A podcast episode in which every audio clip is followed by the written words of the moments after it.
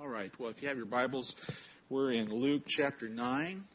Luke chapter 9. This is uh, on the heels of um, the Transfiguration. And we are going to be looking at verses 37 through 45 this morning. The Bible says this On the next day, when they had come down from the mountain, a great crowd met him and behold, a man from the crowd cried out, Teacher, I beg you to look at my son, for he is my only child.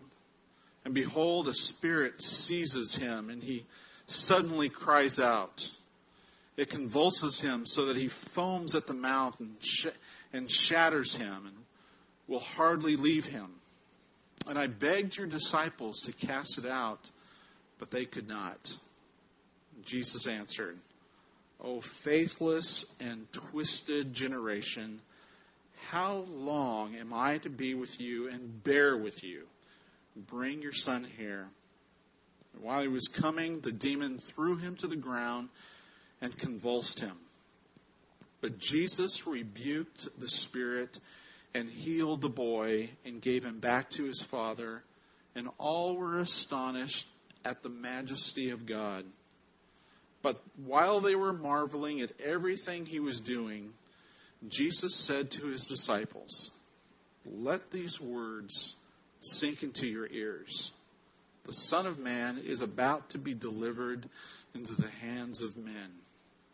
And they did not understand this saying, and it was concealed from them so that they might not perceive it, and they were afraid to ask him about this saying. This morning, before we get into the text specifically, I want us to look first at uh, Peter's Peter's message through Luke, because uh, as you look at this text, uh, I want you to imagine Luke sitting down with Peter and interviewing Peter, because uh, Peter's story is coming out through through um, Luke's gospel very clearly. There's, there's something in Luke's message that he wants us to grasp as we consider this text this morning. Um, this, this story is found in three Gospels. It's found in Matthew, it's found in Mark, and Luke. And Luke's version is an edited version of Matthew and Mark. Mark's is the longest uh, version of this particular story. And again, it comes on the heels of the transfiguration. And I think the reason why um, Luke's message is, is edited is because he's wanting to uh, shorten the gap between what Peter witnessed on the Mount and what the people are discovering about Jesus in, in verse 43 that Jesus is the majesty of God. If you go back to the Mount of Transfiguration, Peter saw the glory of God. He saw the reality of who Jesus is. Um, God kind of peeled back the flesh of, of, uh, of Jesus, and his glory was displayed. Yes, we know Jesus to be uh, fully man, but he is fully God as well. And clothed in the flesh, we, we miss the glory and the majesty of God. And uh, when Jesus, when Peter and James and John saw this on the Mount of Transfiguration, uh, the Bible says in Mark's Gospel that Jesus' glory, his, his, uh, his shining was whiter than any bleached garment on earth. It was a brilliant exhibition of his glory. If you look at Psalm 104, I believe it's in your outline this morning, the psalmist says this Bless, bless the Lord, O my soul. O Lord my God, you are very great. You are clothed with splendor and majesty, covering yourself with a light as with a garment. And this is what the three disciples witnessed on the Mount of Transfiguration the glory and the majesty of God in Christ.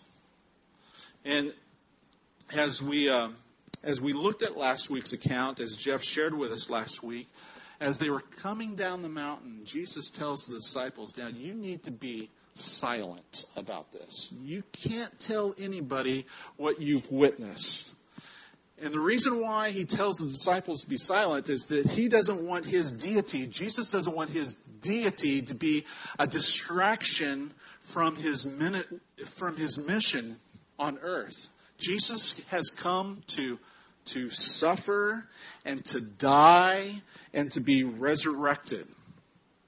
The cross is on purpose. And again, he's going to convey to these disciples that, that he has come to be delivered into the hands of men. The cross is not an accident. It isn't a horrific accident. No, the cross was on purpose before the foundations of the world. And he doesn't want, Jesus doesn't want his deity to be a distraction from what he has come to do for all of us. And yet, this significant moment has not been forgotten by Peter. You know, we all go through moments in our lives where there are things that are burned into our memory, things that we can't forget. Good things as well as bad things. And I want you to know, friend, the bad things that we have a hard time forgiving, that's why Jesus came. Jesus came to suffer and to, and to die and pronounce his justice, his judgment on all sin. Jesus took upon himself the wrath of God, the punishment of God. And if people repent, they will avoid that punishment themselves. But if they don't repent, the Bible says at the end of time, God's justice is going to be pronounced on them as well. So Jesus has come to take away the bad things. But as we look through this passage of Scripture, just understand that Peter has not forgotten. He knows he has seen the reality of who Jesus is, and he's conveying this to, to Luke in this interview process. And if you go to Peter's uh, letter, 2 Peter chapter 1, this is what Peter says about the incident on the Mount. He said, For we did not follow cleverly devised myths when we made known to you the power and coming of our Lord Jesus Christ. But we were eyewitnesses of his majesty. You need to mark that down in your Bible. We were eyewitnesses of his majesty. For when he received honor and glory from, the from God the Father, and the voice was borne to him by the majestic glory, This is my beloved Son, with whom I am well pleased. We ourselves heard this voice borne from heaven, for we were with him on the holy mountain. The point of Luke's version through Peter is for us to see the majesty of God. The three disciples witness it on the Mount of Transfiguration. And now here they are in the valley. They've come off the mountaintop. Jesus has, has healed a, uh, a, a, boy that was demon possessed. And here what it, here's what it says in verse 43. And all were astonished at the majesty of God. Peter wants us to know, Luke wants us to know that my friends, we can see the majesty of God not only on the mountaintop, but we can see him in the valley as well. The people who didn't see the transfiguration on the mountaintop are seeing the majesty of God through Jesus and the healing of this boy. I think Luke's message to us this morning and Peter's is this don't just live for the mountaintops to see the majesty of God. My friend, you can see God's majesty in the valley if you'll look for it. We shouldn't look, we shouldn't live for the mountaintops. But at the same time, we shouldn't live without the mountaintops. You know, there's opportunities in the valley for God to break through in our circumstances if we'll just let Him, if we'll look for Him. If we'll come to Him in prayer and in quiet time and say, God, reveal yourself. If you're hungry for Him, my friend, He'll speak to you. Let Him hug you. Let him remind you of who he is. He wants to do that. You can see his majesty in the valley if you'll just look. And so Peter witnessed the glory of God not only on the mountaintop, but he witnessed it in the valley along with many others.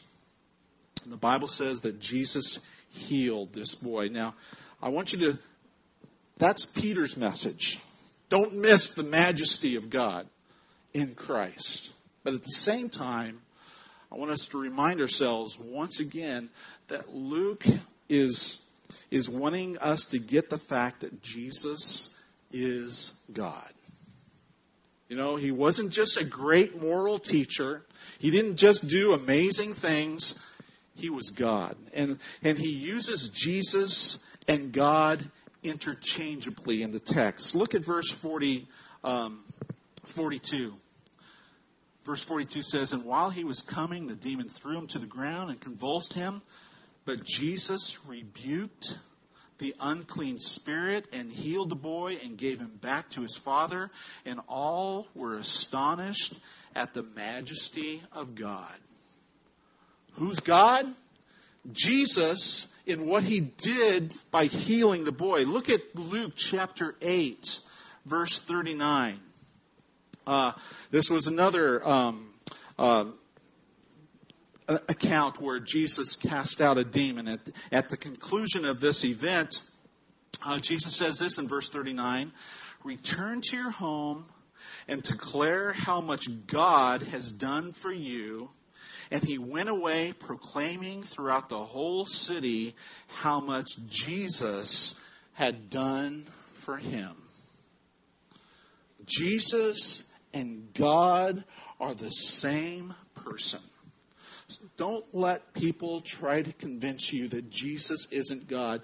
Luke is very careful in pointing out to us the deity of Jesus Christ. And so that, again, that is Luke's message to us. This is Peter's message to us. And so, in the light of that reality, that Jesus is God, the revelation of who he is, Luke wants us to live in the light of that revelation. That Jesus really is who he says he is. And so, with that, let's go through the rest of the, check, the text. Uh, this isn't one of the disciples' most profound moments. In fact, this is a moment when, uh, this is a chapter when the disciples fumble the ball big time.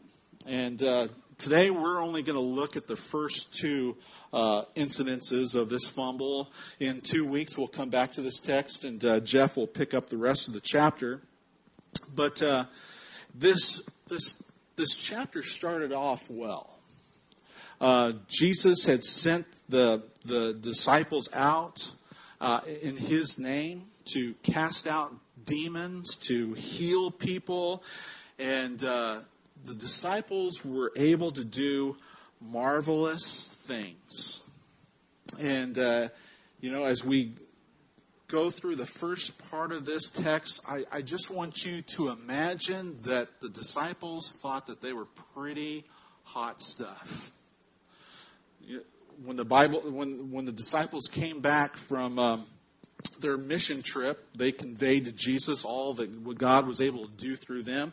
The story grew, and there was a huge crowd, and uh, that crowd was hungry, and Jesus fed that crowd. Uh, the disciples didn't think that they could feed that crowd, but Jesus fed that crowd with just a little boy's lunch. And the disciples were able to help Jesus feed that crowd. Uh, I can imagine that those disciples um, thought, boy, they were they were God's gift to mankind. I mean, they could do anything. They were invincible. I mean, they were with Jesus. Look how popular they were. I know what that's like. I want to just kind of uh, let you in on, on your pastor's depraved mind. You know, before I uh, came to Emmanuel and Ridgecrest, I served Emmanuel Baptist of Highland for 16 years. It was a successful ministry. Uh, Rob Zinn is the pastor of Emmanuel Baptist in Highland, and uh, he was uh, he is a well-known pastor. There was a lot of success in that church, and you know, whenever I was around Rob, or we would go to conventions, state conventions of this nature, um, everybody knew who Rob Zinn was and I served on Rob Zinn's staff. And, you know, I would tell people, I would be proud of the fact that I served on the staff at Emmanuel Baptist. And you could just, you could just sense my arrogance. And, uh, I was just really full of myself. I thought I was pretty hot stuff. Rob Zinn chose me to be on staff at Emmanuel Baptist Church, be a part of his church staff. It's pretty sad, actually. But that's the mindset of these disciples in this text of Scripture. These disciples think that they're pretty hot stuff. And here they come to a situation where a dad comes to the disciples and he says, Can you help me? My son is demon possessed. Can you heal my son? And the disciples, of themselves, I think, say to this father, of course we can help your son. And so here they are trying to cast this demon out of this little boy. And what's happening when Jesus and the other three disciples show up? I mean, there's pandemonium. I mean, nothing is happening. The disciples are making a spectacle of themselves. In the book of Mark, there's arguing taking place. Nothing is going right. And here, this father is desperate for their, his son to be healed, and he says this to, in verse 40 to Jesus And I begged your disciples to cast it out, but they could not. Why couldn't the disciples cast out the demon? The reason why they couldn't cast out the demon was because their faith was in themselves rather than God. They thought that they could do it on their own. And they had a big zero. They were a big failure.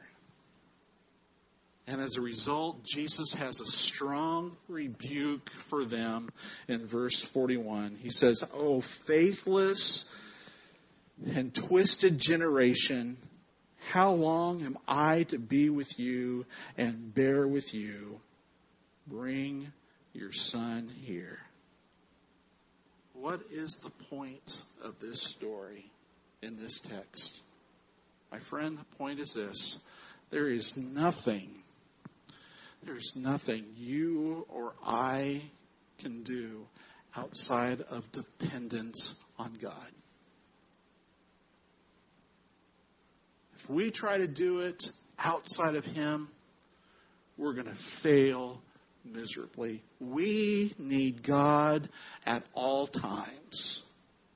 And here the disciples were trying to cast out this demon without depending upon the power of God in their lives.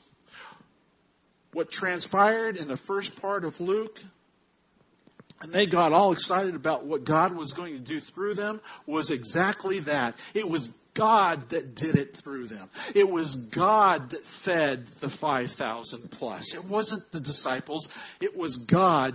God just merely used them. My friend, for God to use you and for God to use me, we've got to be absolutely dependent on Him at all times. And as soon as you get to the point that you think that you're hot stuff, guess what? You've lost the power of God in your life. It's not you. It's Him. And Jesus gives this strong rebuke. And the reason why he rebukes them is because they have forgotten. They have forgotten that it was him, Jesus, and not them that did all these things. And Jesus quotes, Jesus uh, kind of paraphrases from Deuteronomy chapter 32, uh, verses 5 and 20.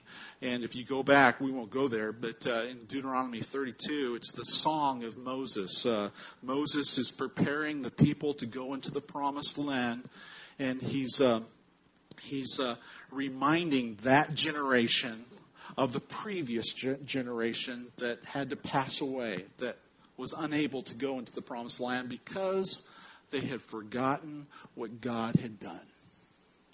And Jesus is saying in this rebuke, you are just like the children of the Exodus. I've done all these things, and yet you have forgotten. And Jesus says, How long am I to be with you and put up with your faithful, faith, faithlessness? Jesus is annoyed that they've forgotten. Jesus says, How long am I going to put up with you? Imagine Jesus saying those words. I mean, that had to have been a very awkward moment. Hopefully, forever, Jesus. I think what Jesus is going through or thinking in this passage or when he says those words, I think Jesus is kind of homesick. Homesick for the place where it will always be made right here he's working with people that don't get it right. How long am I going to put up with you? But oh, the faithfulness of Jesus. He does put up with us, doesn't he? You know, even though these disciples, they couldn't get it right, this dad didn't give up on Jesus. The grace of God dad pursued Jesus. Do you feel like the disciples? Do you feel like, you know, you make progress with the Lord? You're in chapter 9, verse 1, and and God's doing things in your life, and then all of a sudden, you know, life kind of blindsides you. You've taken one step forward and two or three steps back. even though Jesus may be annoyed with us. How long am I going to put up with you, Bill? He's not going to give up on me. And he's not going to give up on you. And here we see the grace of God coming through, and Jesus heals this young boy. That's our Jesus. Even in the midst of our fumbles, even in the midst of our mistakes, Jesus is still working. So that's the first fumble. They forgotten they forgot Jesus. They didn't put Jesus in their equation. And then the second fumble, well, let's just read the passage. After Jesus had healed this young boy, while they were still marveling, verse verse 43, uh, verse 44 says, "Let these words sink into your ears. The Son of Man is about to be delivered into the hands of men." But they did not understand the saying, and it was concealed from them, so that they may not perceive it. And they were afraid to ask him about this saying. Jesus says something that's just, they're not comprehending, that they're not grasping. And instead of asking Jesus a question to clarify his words, they don't say anything. Bible says they're afraid. And this matter is this matter is, is, is concealed from them. They were afraid to ask. They were afraid to understand. My friend, don't be afraid. If, if, if you're in a confusing situation, don't be afraid to ask God. He's not going to criticize you. He's not going to condemn you. He's not going to be like my chemistry professor in college. I had a prof- chemistry chemistry professor in college. His name was Dr. Valvulis. Uh, I was uh, in a class of probably 150 to 200 other students my first year of uh, college at Fresno State University. Dr. Valvulis would be up there lecturing, and he would always, you know, say, Now, does anybody have a question? Please ask your question. And, uh, but the problem is, nobody wanted to ask the question because every time a student asked a question, Dr. Valvulis would criticize them for not knowing the answer in front of 150 students. Uh, that's not the way Jesus is the disciples could have asked Jesus, Jesus, we don't understand. Help us to understand. What are you what do you mean that you're going to be delivered into the hands of men? But they were afraid to ask. Now there's one or two reasons why. Um, well, in the text, it says in verse 43, but uh, verse 45, but they did not understand the saying, and it was concealed from them. It was concealed from them. What does that mean? Did God did God conceal it from them, keep them from understanding? That's what some interpreters would um, have us believe. But then there's other interpreters who would say, it was, no, it was concealed from them because really they were afraid, they were fearful of of how that was going to be played out. And that was going to make them sad. And they couldn't fathom the thought, and so they just didn't want to go there.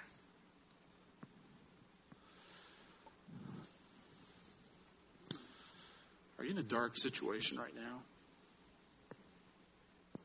Are you fearful? Don't be afraid to ask God. James chapter 1 verse 5 says this, if any of you lack wisdom, let him ask God, who gives generously, generously to all without approach, and it will be given him. Ask God for wisdom. How do we ask God for wisdom? Well, first, pray. Seek Him. read His Word. And if you're still confused, my friend, get together with some people that you trust who can keep a confidence, but know the Lord and bounce off them what's going on in your heart and soul. Don't be afraid to ask. God will bring clarity to your situation. You don't have to keep it to yourself. But the disciples were afraid. They didn't want to be sad. And so they let they continued to live in darkness. And that was the second fumble. The first fumble, they were thought they thought they were pretty hot stuff and they could do this on their own. And they were big failures. The first two fumbles. And so, what's the takeaway? What's the takeaway from this passage of Scripture this morning? I want to suggest four things. Number one, are you willing for Jesus to give you the ultimate healing in your life? I don't know why you're here. But my friend, the ultimate deliverance, the ultimate answer for what you're facing in life is the grace of God. Jesus wants to come into your life and by His grace forgive you from all your sin and to set you free and to make you well and make you alive to Him. Have you experienced Jesus as your ultimate deliverer? Jesus is the only one who will heal. Jesus is the only one who will set you free. Have you experienced that? Number two, are you totally dependent on Jesus? Totally dependent on Him. All of us know Muhammad Ali. Muhammad Ali thought he was pretty hot stuff when he was uh, the, the heavy, heavyweight world champion. One time, uh, Muhammad Ali was flying on an airplane, and uh, as uh, everybody was being seated and putting on their seatbelts, Muhammad Ali didn't put his seatbelt on. The stewardess came by and said, uh, "Mr. Ali, uh, would you please put your seatbelt on?" And uh, Ali said, "Superman don't need no seatbelt." And the flight, the stewardess looked at Mr. Ali and said, well, Mr. Ali, Superman don't need no airplane either. Put on your seatbelt. And he put on a seatbelt. Are you totally dependent on Jesus? Or do you think you're Superman? There's no such thing as Superman. We all need Jesus. 24 7. I don't care who you are. We are in desperate need of Jesus. A third takeaway are you listening to Him? Are you listening to Him? Hear His voice. Jesus wants to show you His majesty. Have you taken three steps backwards recently? I've got good news for you. Jesus still loves you. Even though these disciples fumbled the ball, this is a miserable end of chapter 9. God still uses the disciples and he wants to use you. But you've got to listen to him. Jesus wants to reveal himself. But you've got to be hungry for Him. When was the last time you had a quiet time? When was the last time you just turned off all the distractions, computer, television, radio, phone, turned it all off and said, Okay, Jesus, I need to hear from you. If you're hungry for Him, you'll be able to see His majesty. Are you listening to Him? And then that's the fourth takeaway. Look for His majesty in the valley. Don't live for the mountaintops, but don't ignore the mountaintops. But look for His presence in your valley. Let's pray.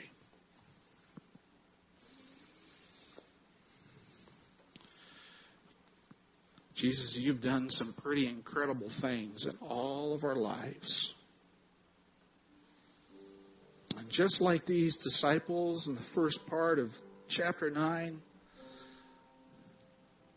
Lord, we've made some positive steps. We've made some, some strides in being like you.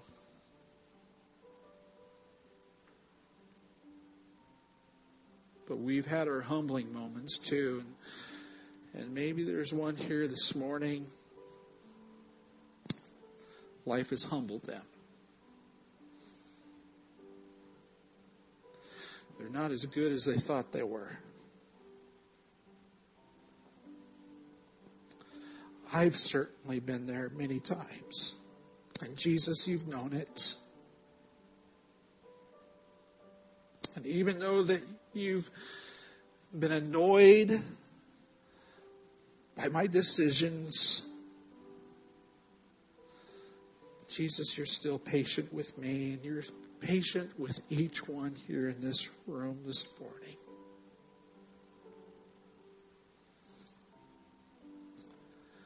Forgive us for our faithlessness, our perversion.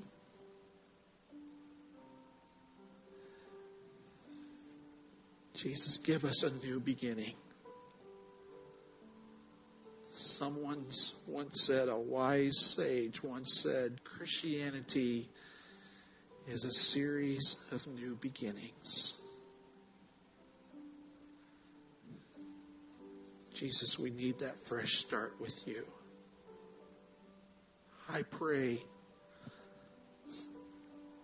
tonight or tomorrow,